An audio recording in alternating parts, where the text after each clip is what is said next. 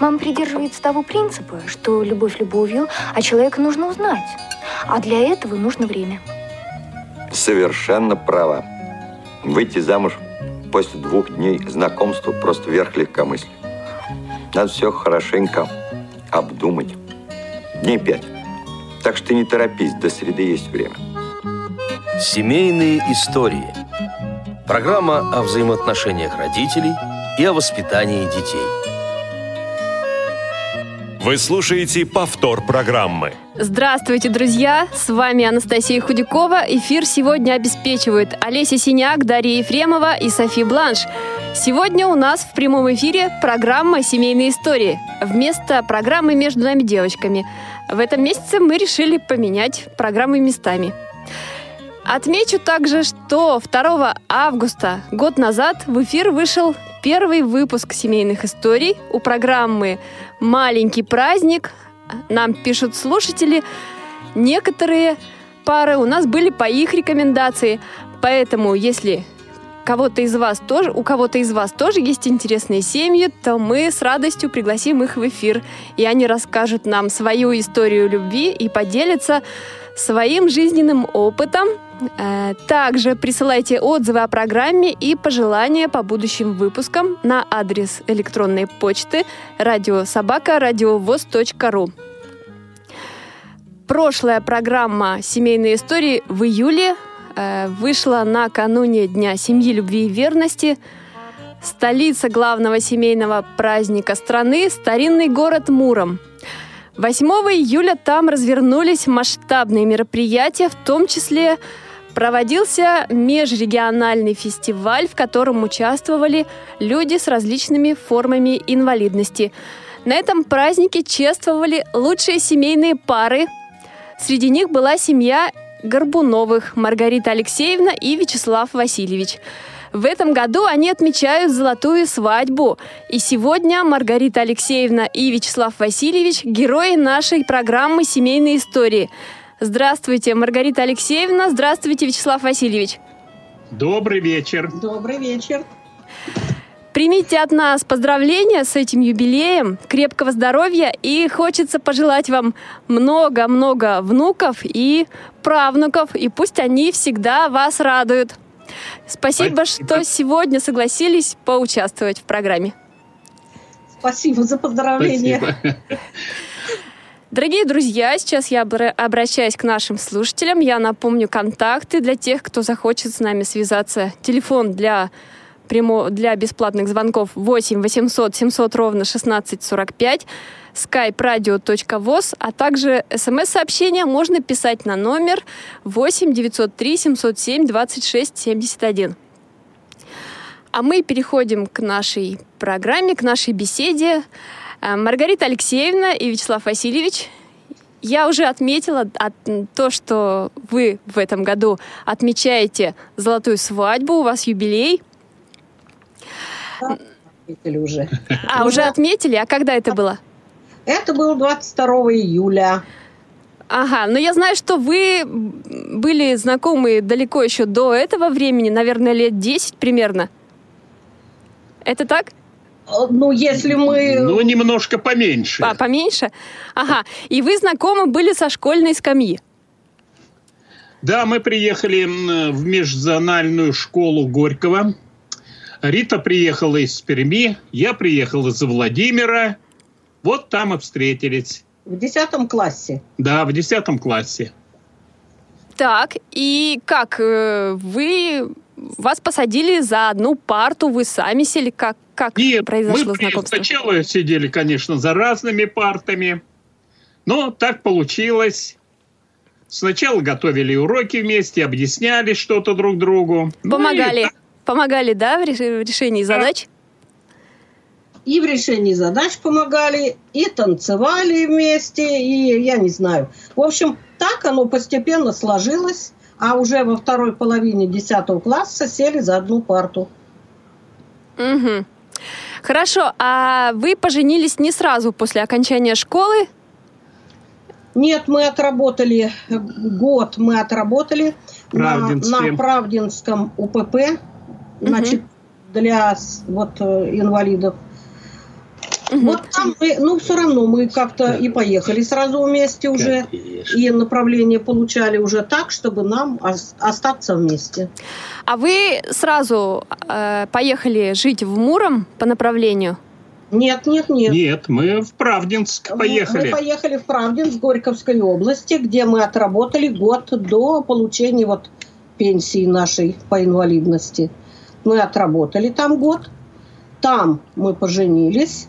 И уже только оттуда мы поехали э, вот сюда, в город Муром. И то, так скажем, поехала я, а Слава э, сдавал экзамены в университет имени Лобачевского на факультет высшей математики и кибернетики, вычислительной математики и кибернетики. Вот. А у меня получилось так, что после болезни я хотела идти в Институт иностранных языков, но после болезни я уже мне не разрешили просто сдавать. После болезни вы имеете в виду как раз вот э, проблемы Нет. со зрением? Нет.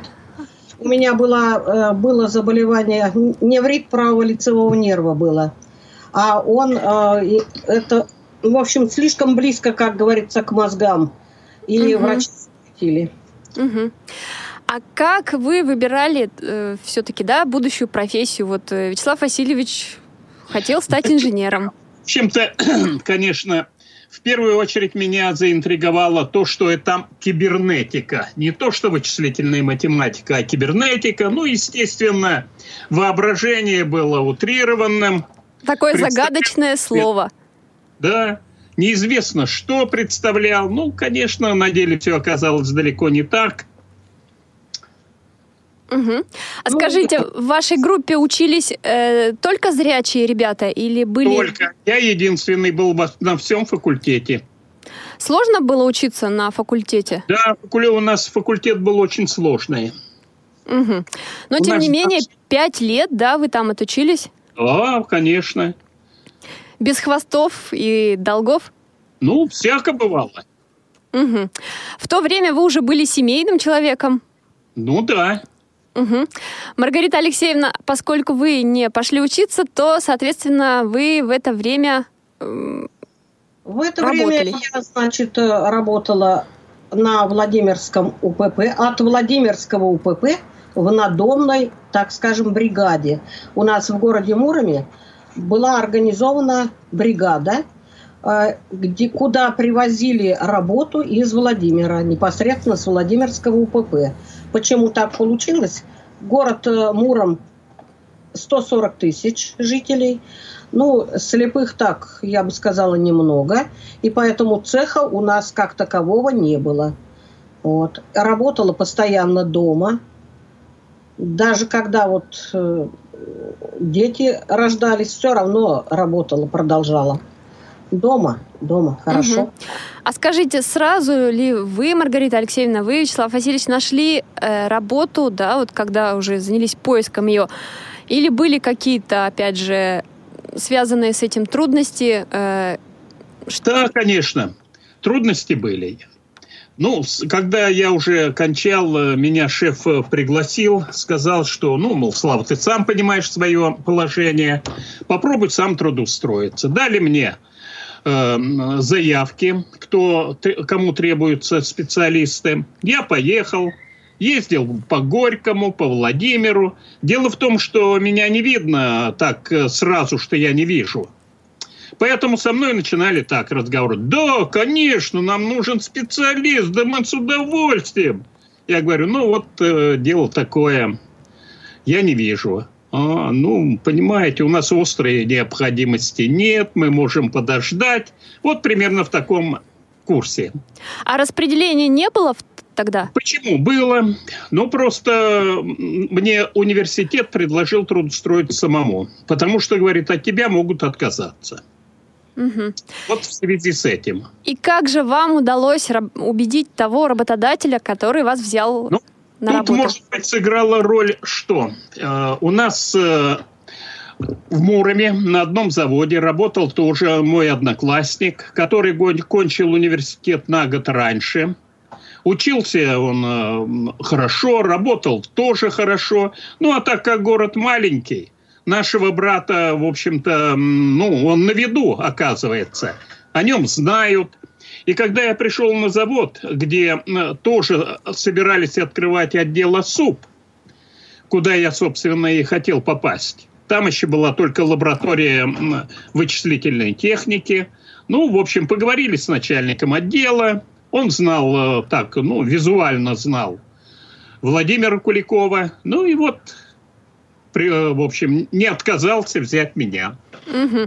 И вы сколько лет трудились на заводе радиоизмерительных 40 лет. приборов? 40 лет почти. 40 лет, да. Угу. Опять же, да, все в команде были люди э, зрячие. Да, конечно. Угу. Весь отдел был зрячий. Угу. Маргарита Алексеевна, а вы как занимались поиском работы? Ну, мне поиском работы заниматься не пришлось, потому что раз эта бригада у нас в Муроме существовала, просто я в нее вошла, и меня приняли на работу на Владимирской УПП в надомный цех. Вот. А со Славой, в принципе, конечно, э, проблемы были какие? Вот э, литературы почти не было. А брайлевской литературы в то время не было. Не существовало по его э, специальности. И нам приходилось очень много писать, списывать.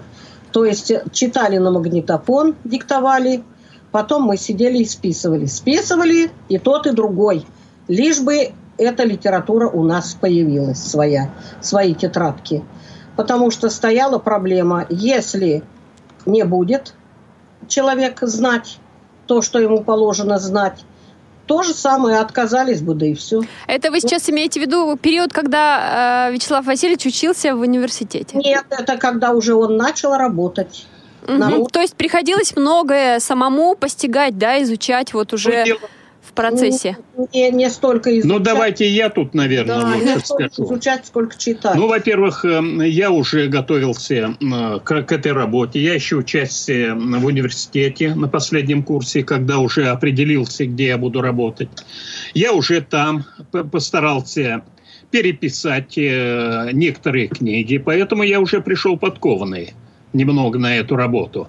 Ну, а потом действительно приходилось и переписывать, Потом появились по Брайлю книги, была математика, э, в помощь э, слепому программисту был журнал такой выпускался, э, компьютерные технологии. В общем, короче говоря, в результате я оказался более, так сказать, вооружен книгами, чем мои коллеги.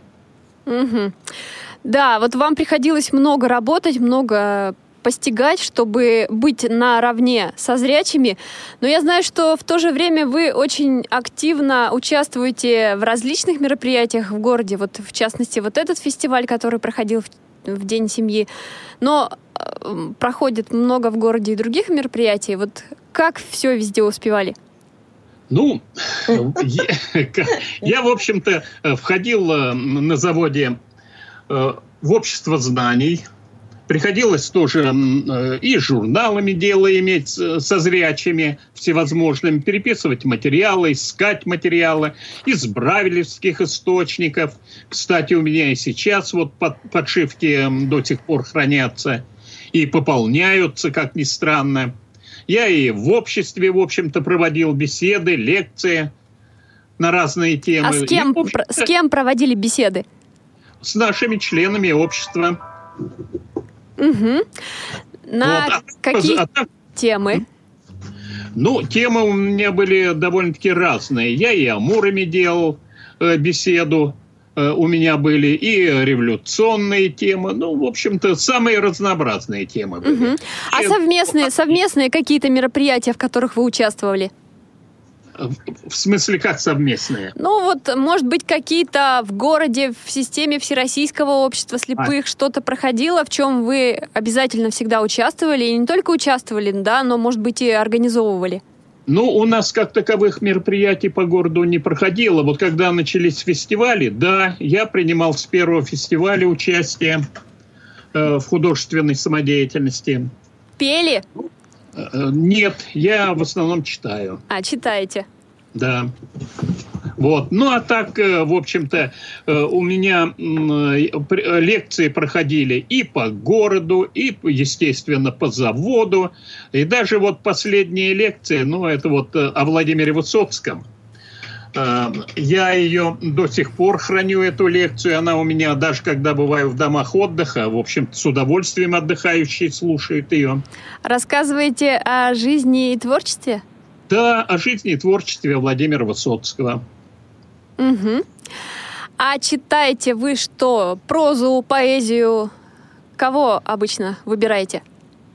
Э, по Высоцкому? Нет, нет. Нет, а, в целом, вообще? если. Ну, да, вообще, вообще. В, основном, э, в основном, конечно, прозу. Да читаешь ты стихи. А, чих, стихи. Ну, и стихи, и прозу, все на свете. В основном, да, в основном стихи стараюсь. В концертах в основном, да, конечно, у него В основном стихи. Угу. Хорошо. Классных фестивалях, на, вот стихи. Иногда бывали у нас здесь городские фестивали, очень такие э, сложные. Тоже он читал стихи, тоже брал первое призовое место здесь, в городе. Маргарита Алексеевна, а ваша роль какова в этом? Вы группа поддержки, вдохновитель, вдохновительница. Почему? Она тоже участвовала. Тоже участвуете? Конечно. Вы знаете, как, в общем, участвовала я во всех фестивалях тоже. Я э, был, стихи я мало читала. Она очень хорошо пел, поет. Я пела, пела, но вот голос у меня сейчас э, в связи с лекарствами, у меня голос несколько изменился. Я петь перестала. Но зато вот последний, на последнем фестивале на областном у меня прошло на бис э, разговорный жанр. Так, а что именно?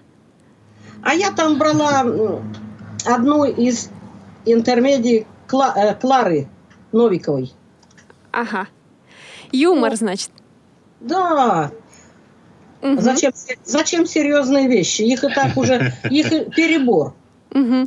А когда мы с вами общались до эфира, вот вы отметили, что оптимизм выручает вас по жизни.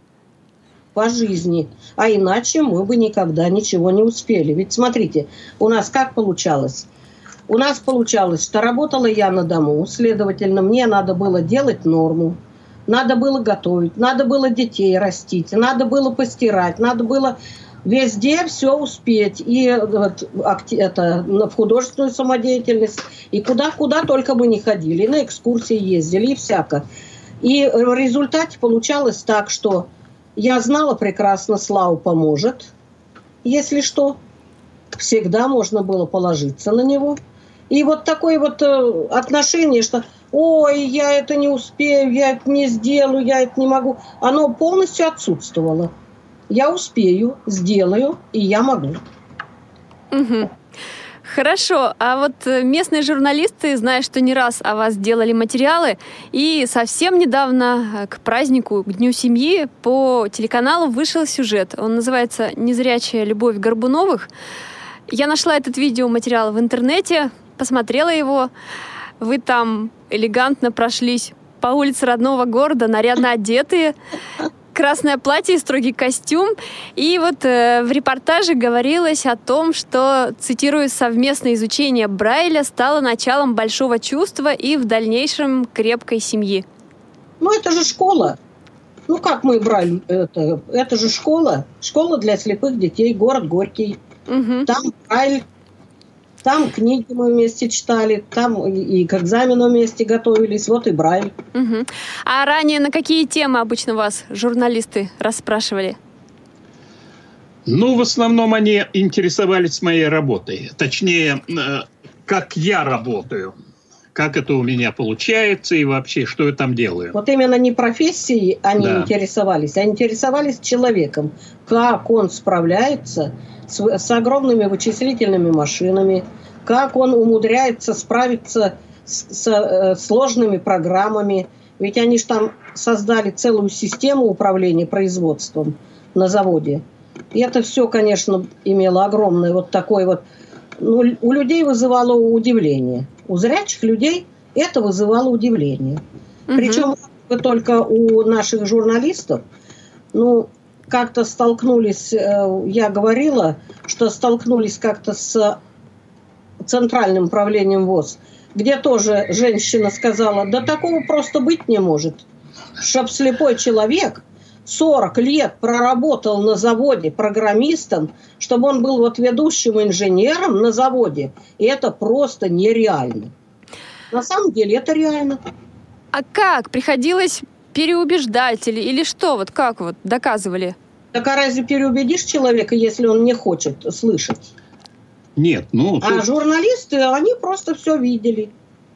Угу. То есть они приходили к вам делать материалы на работу и сами воочию убеждались? Да нет, на работу, конечно, не ходили. Во-первых, у нас завод заводские, был закрытый. Заводские А вот приходили. заводские, ну, заводские были, Заводские да. приходили. А вот э, городские в основном Печать приходили была. к нам в квартиру. А так, у меня завод был режимный, так что туда, в общем-то, Ну, фотографии был. были вот с его, с его огромных этих машин, где он там в белом халате стоит за пультом управления. И такие фотографии были, они до сих пор у нас есть. Угу.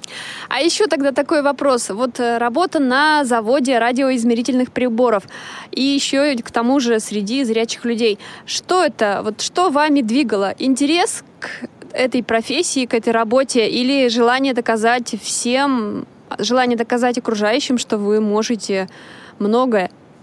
Ну, наверное, и то, и другое. Потому что если не докажешь, что ты что-то можешь, ну, ты просто будешь негоден, будешь не нужен.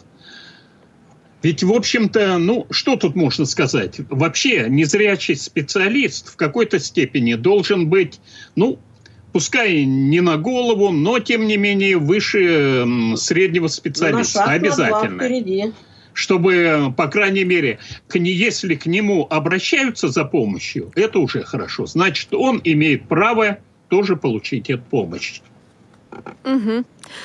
А скажите, вот все-таки, да, что нужно было находиться на голову выше выше своих коллег. Опять же, да, времени много приходилось тратить на работу.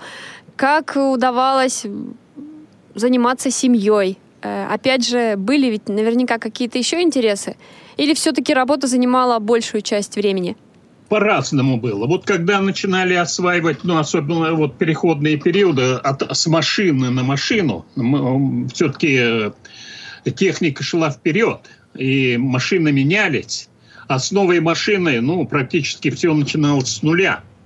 Вот тут, конечно, приходилось много работать. Приходилось и дома тоже переписывать что-то, читать. Вот. А так, э, ну... И поздно появляться. Да. все, всяко было. А так, э, иногда приходишь домой, конечно, находишься под э, впечатлением прошедшего дня, никак не можешь от него избавиться, и такое бывало. Бывало, что и по ночам звонили, когда возникали какие-то проблемы на заводе. И такое было. Угу. Хорошо. Поговорили мы с вами о работе, э, но я знаю, что у вас много в то же время общих увлечений. Вот давайте теперь поговорим о них. Когда мы с вами общались до эфира, я узнала, что Маргарита Алексеевна э, слушает, э, любит слушать музыку и, в частности, рок предпочитает. А также кулинарные чаты. А Вячеслав Васильевич, в свою очередь, любит программы о политике, ну и также есть ну, индивидуальные влечения. И познавательные программы. Вот, например, э, интернет-радио «Звезда». Познавательная программа. очень Мне очень нравится. информации, да. Угу. А вот расскажите, вот такие вроде бы разные интересы, но в то же время вы как-то вот всегда находите интерес, терпение, да, рассказать друг друга, выслушать, вот поделиться вот этими вот индивидуальными интересами и поддержать друг друга. А у нас все по времени разделено. Если я слушаю интернет-радио, Рит там может слушать книгу э, по плееру и наоборот. То ну, есть а... вы как-то заранее планируете день? Да, конечно. А, это ну, уже, у нас... уже сложившееся все ведь. Оно по неволе сложившееся. Вот где-то до двух часов, э, до часа, до часа иногда, редко до двух. Это Слава занимает компьютер. Это включается интернет-радио, это радиозвезда, это Россия сегодня, радиоспутник.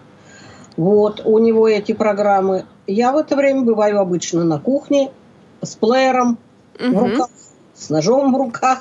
Да. Вот. А потом, а, наоборот, я перехожу к компьютеру, он мне его освобождает. То есть, Я с ножом в руках. Да, он, он с плеером в зубах. То есть готовите вы тоже как-то поочередно? Нет, на кухню я его не пускаю ни в коем случае. А почему? А вот нет. Кухня это мое. У меня невкусно получается. Ага, был опыт Нет, неудачный. нет, нет. Просто на самом деле у него бывает своя работа. У него даже вот здесь, в городских квартирах, ну вот опять, если возвращаясь, э, нам, нас в свое время учили, я всегда говорю одно и то же, учителя были от Бога. Нас учили, чему только нас не учили в школе. Шить на швейной машинке учили, вязать учили. Мы совершенно слепые люди спокойно шили на швейных машинках. Теперь, значит, э, у нас проходили такие уроки, как, например, машиноведение, урок, как он назывался, технологии, что ли? Технология Технологии металлообработки. металлообработки. Это был предмет, это было... Понимаете, в результате нас учили, если это э, технология, то у нас были и щитки, электрощитки. У нас нас учили, как э, за это, включить, собрать, вернее, не собрать, а подключить, ну, например, двигатель трехфазный, или, допустим, э, как собрать розетку правильно, как ее подключить, как подключить телефон. Девочек этому тоже учили? Тоже учили, я очень любила работать. Электро, электротехника это называлось. Вот. Очень любила работать у щитка. Просто это такое удовольствие. В результате, когда вот нам нужно было, допустим, что-то отремонтировать, розетки мы у себя переделывали сами, потому что такие ломкие провода, все было сделано кое-как, все было сделано на скорую руку.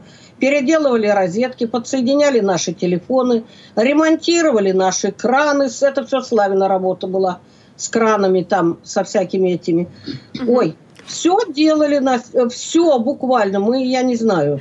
Поэтому как-то и, понимаете, у нас не было времени думать о том, что мы чего-то не можем, и мы чего-то не сможем, мы должны были это сделать. Ага, то есть э, жизнь, э, учеба в интернате вас научила в первую очередь самостоятельности. Очень многому научила, очень многому. Тогда учителя, они ведь не, не ждали, что их там, им там что-то доплатят или что-то. Уроки были уроками. Трудовая, значит, ориентация была э, обязательно была. В Пермской школе это были щетки. Во Владимирской школе чего там было-то вас? Сетки, одеяло. Сетки, одеяло, видите, как получалось.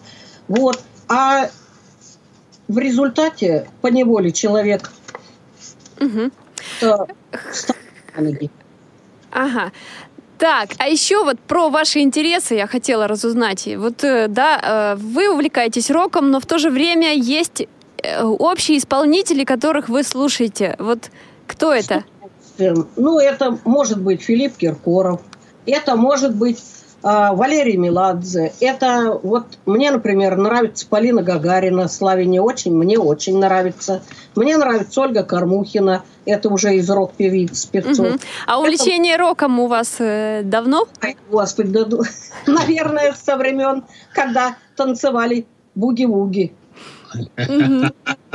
А есть, может быть, какие-то э, какая-то музыка, которую вы вместе с внуками можете слушать? Вот мы еще поговорим о семье, о детях, внуках. классику с удовольствием, а потом мы слушаем.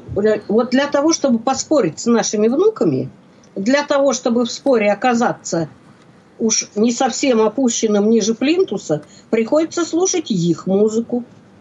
Так, то есть поддерживаете вы их интересы, Конечно. да? Вместе там, например, когда на улице отдыхаете или на огороде? Ну, у нас э, такие э, редко происходят такие вот такой отдых, потому что у нас у самих огорода нету. Мы народ городской, уже такой вот, у которого огородов нету. Наш огород на базаре. Все на золотой крючок ловим. Ага. Так, хорошо. Я думаю, что мы сейчас прервемся на музыкальную паузу, послушаем Филиппа Киркорова и после этого продолжим.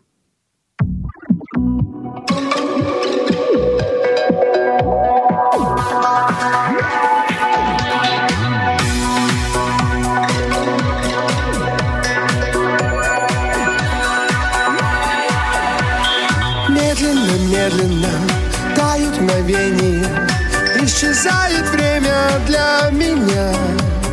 В каждом дыхании, в каждом движении Магия. Непокорная и неуловимая. Там льется музыка Тихая, тихая. Переливами Неповторимыми. Она играет для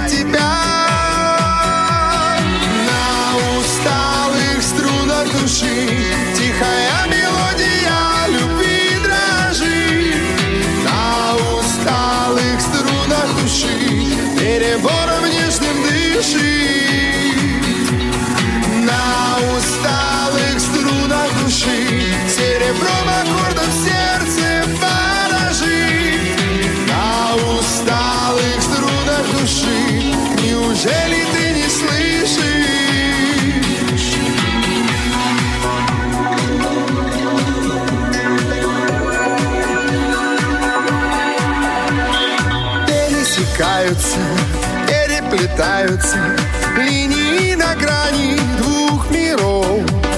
Соприкасаются, освобождаются от оков.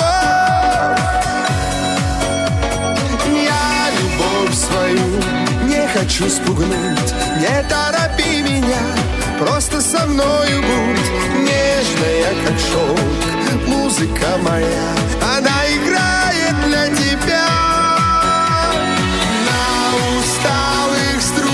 души.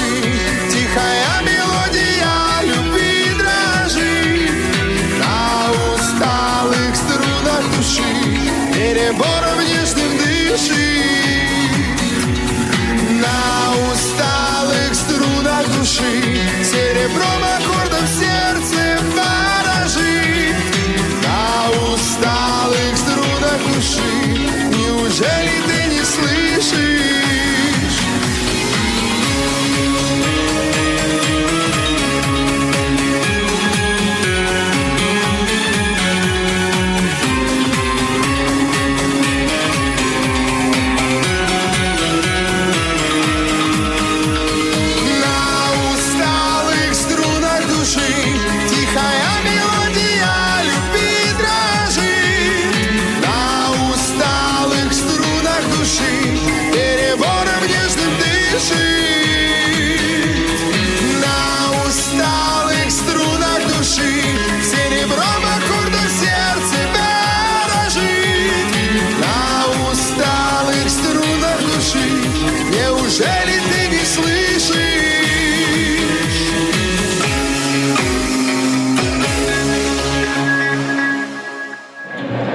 могу сказать, что вы, например, не замуж.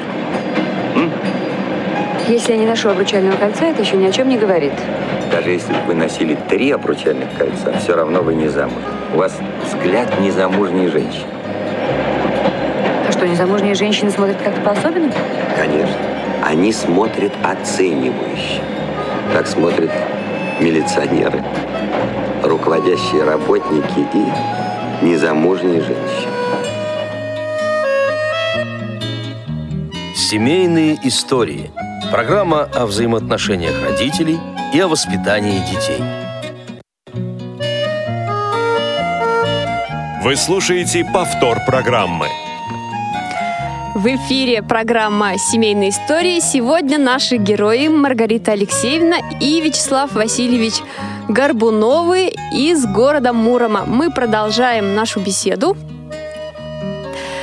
И вот еще что я хотела э, спросить, наверное, попросить, прежде чем мы перейдем уже э, поговорим о детях и о внуках ваших. Вот я знаю, что Вячеслав Васильевич, э, вот вы уже об этом упоминали, выступаете с литературными произведениями на публику, декламируете прозу, поэзию. Вы меня слышите? Да, да, да, да, слышим. Да, и вот одно из произведений, э, «Воспоминания молодоженов» называется Александр Иванов автора. Вот я хотела вас попросить, если вы сможете, то прочитать его в эфире сегодня. Давайте попробуем. Гуляет юбочки Бордо, кассирша Лера, и занимается дзюдо она. холера. Ее в магазине у нас все опасались. Но с пьяных глаз мы расписались. Во вторник, в среду и четверг я продержался. Наш дворник Федя Розенберг все поражался. И в пятницу курям на смех был трезвым вроде. А Зинка стерва мне при всех «Смотри, Володя!» Все говорили «баба бой», а я уперся. И вот в субботу на бровях домой приперся. Я трезвым драться не люблю. Да скажите, братцы, ну а коли в хмелю, куда ж деваться? Само собой пошел скандал промежду нами. И тут я что-то ей сказал об ейной маме. Так как-никак во мне 700 и пиво сколько? А я смотрю, ее трясет. Но смех и только. Тут как-то я ее назвал. Нет, не обидно. А после в памяти провал. Заснул, как видно. Очнулся в гипсе, как святой, хуже медведя. Эх, ведь был когда-то холостой. Ты ж помнишь, Федя? Да, спасибо огромное. Маргарита Алексеевна, вот в связи с этим у меня к вам вопрос. Как вы считаете, насколько важно прояснять в семейных отношениях какие-то неразберихи, какие-то, может быть, непонятные моменты, или лучше умалчивать и все решать более мирным путем? Ну, я скажу так, что, в принципе, человек, я не, не очень, так скажем, конфликтный.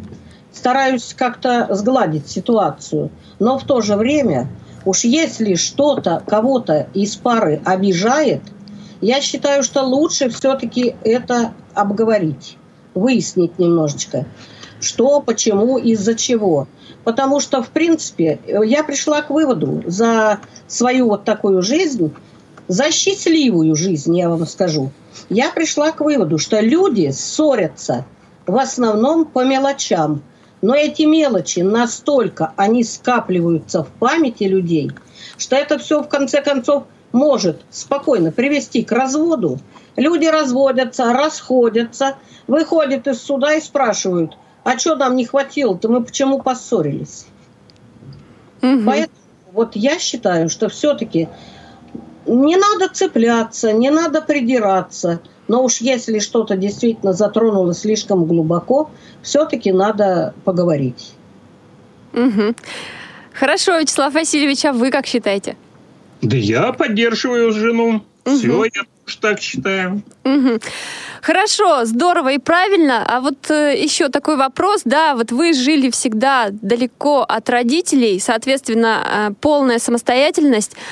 Трудности, с которыми приходилось сталкиваться поначалу, и, может быть, какие-то есть сейчас, вот э, какие именно и как вы их преодолеваете? Ну, вы знаете, вот э, в разговоре с незрячими людьми иногда слышишь, что человек тут не может, там никак не получается. У нас, может быть, нам просто повезло. Как вот э, мне сказали, вам, говорит, просто повезло. У вас был город небольшой. Мы были пожалуй, единственная пара незрячих в этом городе. Нас очень многие знали. В критический момент нам всегда могли помочь. Но опять-таки, если мы попросим. То есть а... люди помогали вам, да, и вы иногда обращались к ним за помощью? Если попросим, да. Ну вот ведь вот смотрите, людям тяжело, например, оформлять документы какие-то. У нас это никогда не вызывало сложностей. Почему не вызывало? Мы могли прийти на почту и просто попросить, заполните, пожалуйста, талон нам. Э, вот у служащей, у оператора. Она спокойненько брала ручку, заполняла нам талон и выдавала нам наши посылки, допустим, наши пенсии, ну мало ли что. С оплатой квартир у нас тоже сложностей никогда не возникало. Это была уже Славина епархия. Там на заводе просто у него автоматом брали э, с зарплаты, когда это была возможность такая. А потом, потом и вовсе у нас выросли дети. Если что, мы могли в любой момент их... У, у нас две дочери, одна из них, ну, очень практичная девочка. Она могла нам оказать любую помощь.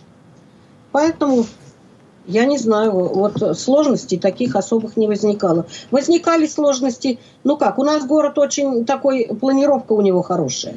Улицы прямые, перекрестки 90 градусов. Все, в общем, и достаточно было знать план города. Я когда вот сюда приехала в 67 году, поставили меня сразу группоргом. Какой может быть группорг, если я не знаю, куда идти, как идти и что? Первое, что я сделала, это я э, записала и выучила план города. Угу. И все. Это а дети вам помогали как-то ориентироваться? В чем, может быть, в чем-то еще вам помогали? Ну вот если уже как потом выросли мы, ну был такой случай, например, приехали мы в Тольятти к маме, к моей, и перепутала, это, перепутали адрес. Приехали по адресу, по которому она и не живет в другой дом приехали. Сидим, ждем, когда же они придут. И вот тогда наша старшая говорит, мы когда сюда ехали на автобусе, я видела улицу Свердлова. А у нас, у меня на Свердлова жила сестренка. Вот она маленькая, в каком она была классе-то? В классе в пятом, наверное. Наверное, да. Где-то так. В чужом городе совершенно. Вот она пошла на остановку, села, сошла она на этой улице. Она нашла ее, и нас привели туда, куда нужно. Вот такое тоже, конечно, бывало. Дети помогали. Дети знают, как правильно проводить, как, где подсказать, где ступеньки, где канавки, где чего. Они, причем они не, не кричат, что там «осторожней, канавка». Они просто умеют владеть руками своими. Аккуратно, угу. рука вверх, все. А вы как-то с ними вот беседовали об этом, что вот родители нет, мы незрячие просто, помогать. Мы ходили. А какие-то беседы вот по этому поводу у вас были? В детстве, может быть, даже еще? Ну, по-моему, я да бы сказала, что не было. Никаких бесед. А почему не было? Они же все видели. Все же происходило на их глазах. Сейчас вот у нас э, правнучке 5 лет. Э, ей надо, она меня берет за руку, ведет. Она уже знает что я могу не увидеть. Никаких да. бесед у нас никогда и не все. было. Они все видели. Первое время сами. она спрашивала, почему. Ну, не ви- э, болеют глаза, не видят. Все, она сейчас не спрашивает, сейчас, берет за руку, повела. Сейчас она говорит, ну вы уже старенькие стали, да. глазки не смотрят, ну что ж теперь делать? Поэтому, в общем-то, все решается очень просто. Хорошо, а домашние задания вот выполняли как? Ну, ну, прежде, вот прежде в начальных всего, классах было сложнее, конечно. В начальных классах приходилось очень просить учителей. Но тогда ведь учителя, в наше время, учителя были очень отзывчивые. Я просто пришла к учительницам как к одной, так и к другой, когда вторая пошла в школу. Может быть, тоже вам в этом случае повезло просто? Да, я просто попросила, сказала, вы знаете, мы не видим, установить руку ребенку, поставить почерк мы не можем. Пожалуйста, обратите на это внимание. Она, да, конечно, о чем разговор. Угу. И все. И все. Может быть, просто это ваш характер такой, и вот если бы уже вот сейчас вы обращались к учителям, то вряд ли бы они вам отказали. Как вы Я считаете? Или это все-таки от поколений зависит? В какой-то степени в какой-то степени. Мы столкнулись с учительницей внука. Она оказалась тоже поразительно доброй женщиной, удивительной. Я все говорю, надо же, а? Вот, ну, есть же нормальные люди. Одна учительница сообщила, что а он не может учиться в ее классе, потому что он левша. А вторая говорит, ну что за глупости? У меня такие были дети, и спокойненько он будет учиться, и все будет нормально. Да еще какой парень-то вырос хороший. С красным дипломом колледж закончил. Угу.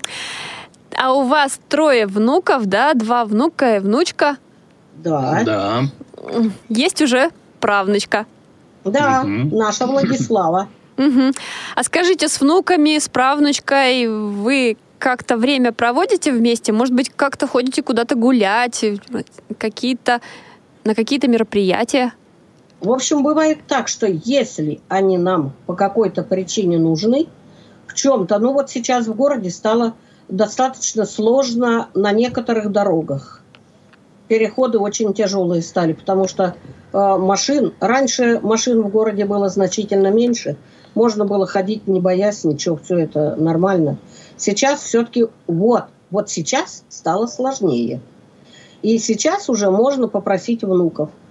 Пожалуйста, приди, пожалуйста, нам нужно вот туда-то, туда-то, туда-то. Все. Тоже разговоров не бывает, что, мол, а я не могу, а я туда не пойду, а я не хочу. То есть, а, и потом они очень любят у нас бывать. У нас потому что всегда спокойно, всегда свободно, никаких осложнений. Ну, а потом такое мероприятие было у нас э, в организации, в нашей городской. Э, презентация семьи. Ну, там просто представляли, так сказать, визитную карточку давали э, каждое, ну, члены семьи, там, ну, и приходили и дети, и внуки. Ну, вот у нас как раз там были и дочери, да, дочери были. И дочери были. Угу, хорошо, здорово. А сейчас у нас пришло время э, нашей рубрики «Традиционный вопрос специалисту». И на связи с нами специалист по семейной педагогике и психологии Циндама Бойко. Циндама, мы приветствуем вас. Здравствуйте, здравствуйте, уважаемые радиослушатели, Анастасия и гости Маргарита Алексеевна. Отчество Маргарита Алексеевна и Вячеслав Маргарита Васильевич. Алексеевна и Вячеслав Васильевич, да. А, готова выслушать вас, ваш вопрос. Вот, вы знаете, э, вот готовясь вот к этой передаче, э, мы, значит, э, просматривали те вопросы, которые нам были даны, чтобы мы как-то разобрались и немножечко понимали, о чем говорить. После этого, после того, как мы эти вопросы разобрали, я поговорила с незрячими людьми. И меня заинтересовал вопрос вот какой. Как живут семейные пары незрячих в данный момент? Пары, допустим, пенсионеры, у которых пенсии небольшие. Вот как они сейчас справляются вот в это время – с тем, что происходит. Как выживают. Как выживают. Вы хотите сравнить свой опыт э, вообще с тем опытом, который есть у нас э, ну, в стране, в частности? Неограниченное у нас любопытство. Мы хотим вот послушать. Если ага. это можно. Хорошо, ну, спасибо. Попробуем Давайте. ответить на ваш вопрос. Он очень непростой. Я понимаю, что в плане бытовом это очень сложно, а вот чисто психологически, конечно, а, вот возраст такой вот э, преклонный, он характеризуется таким, что уже, конечно, и здоровье ухудшается, и э, наступает такой период, когда меняется круг общения, то есть это уже не трудовой коллектив, то есть и, естественно, а, появляется большая такая потребность в родственных связях, да, и вот, э, конечно, еще, кроме этого, уходят из семьи дети, ну, тут уже и внуки, даже правнуки, да, вот появились, поэтому и вот этот период, конечно, нужно бывает выстраивать супружеские отношения иначе, чем было раньше, которое было завязано на взаимоотношениях с детьми, воспитанием а, и так далее.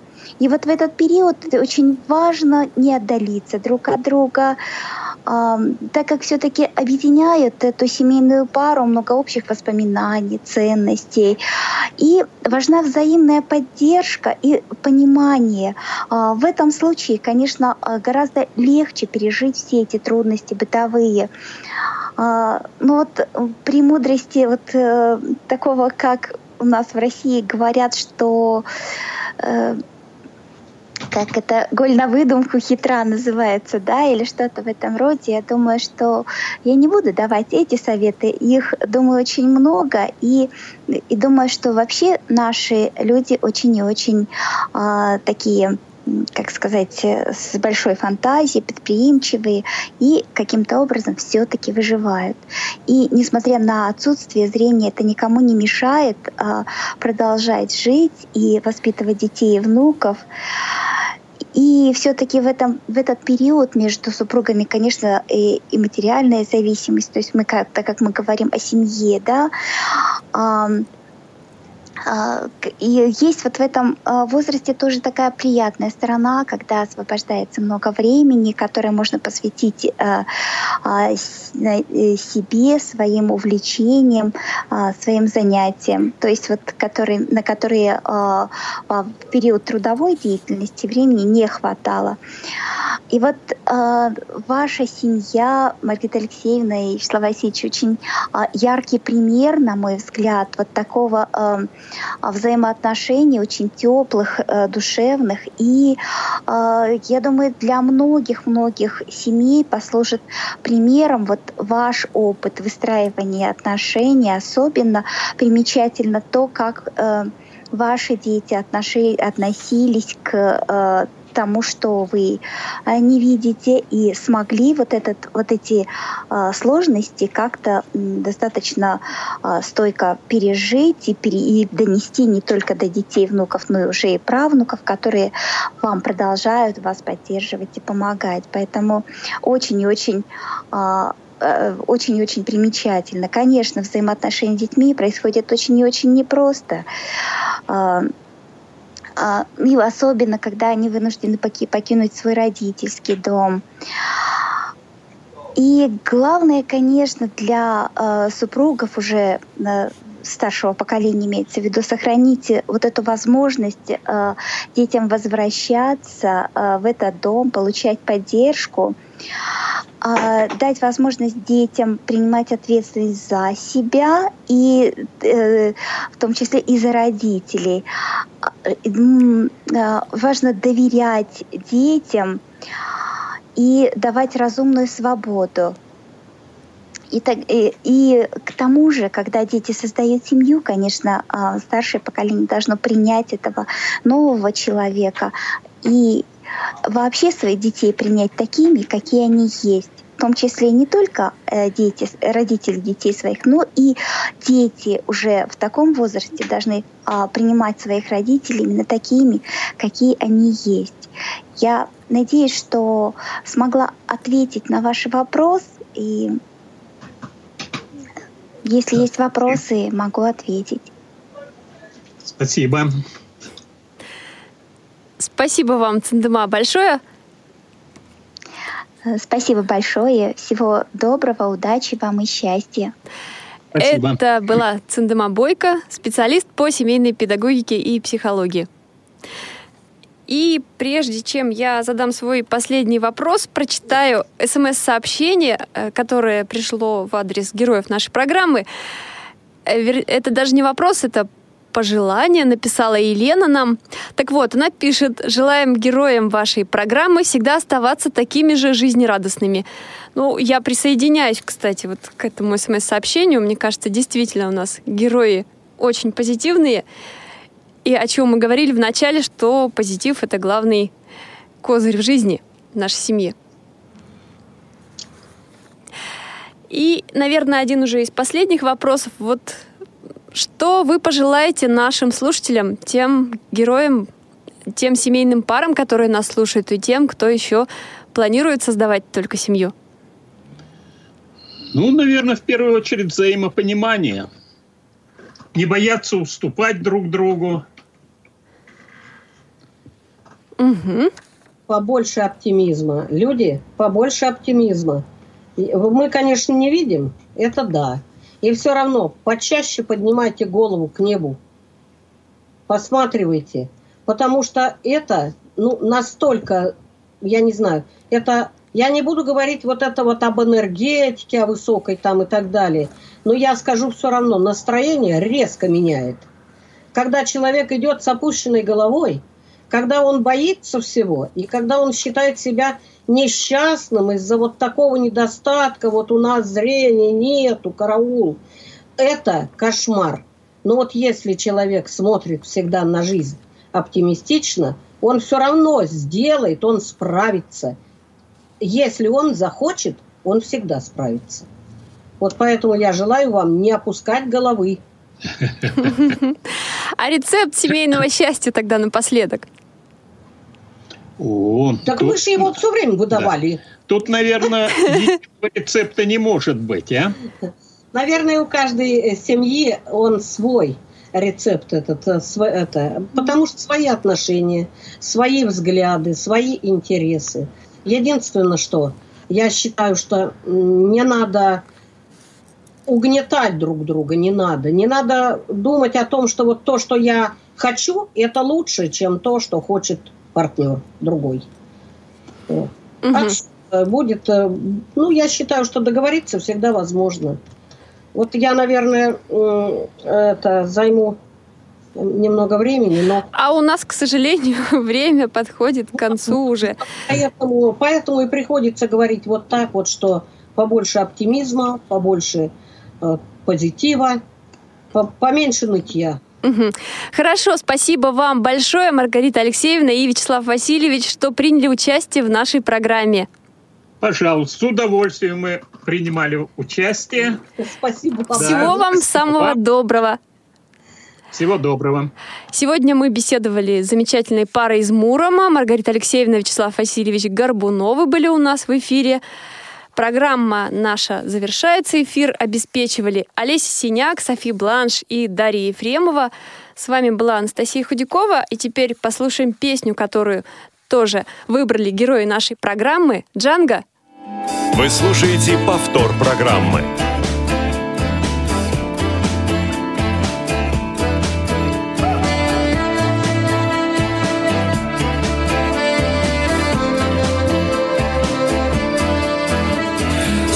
Сонно по домам, ночь по улицам Все, что было, снова сбудется. Обожги меня, не задетая В лунный свет одетая Весной пригретая Весной пригретая. Опять вокруг, да, крышам греются облака И звезды жгут за окнами. Ты люби меня просто так. Завтра будем мы незамечены Утренним бродягой вечным. Кто любовь дарил, тех нельзя будить И все, что нам хотелось, просто быть. Столько теплых дней Все летаю где-то я. Снова не к тебе. В лунный свет одетая Опять вокруг, да Около по крышам греются облака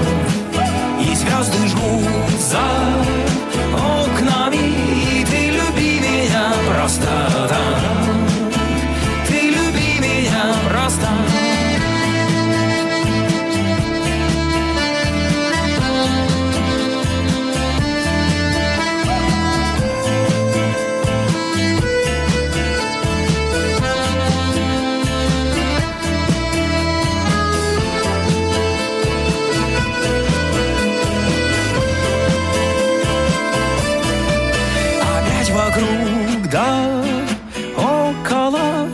крышам греются облака, И звезды жгут за окнами, И ты люби меня просто так.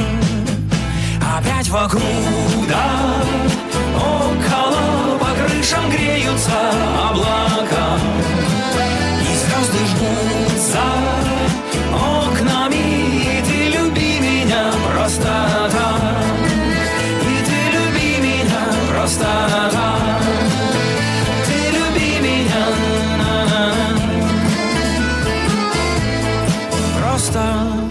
tongue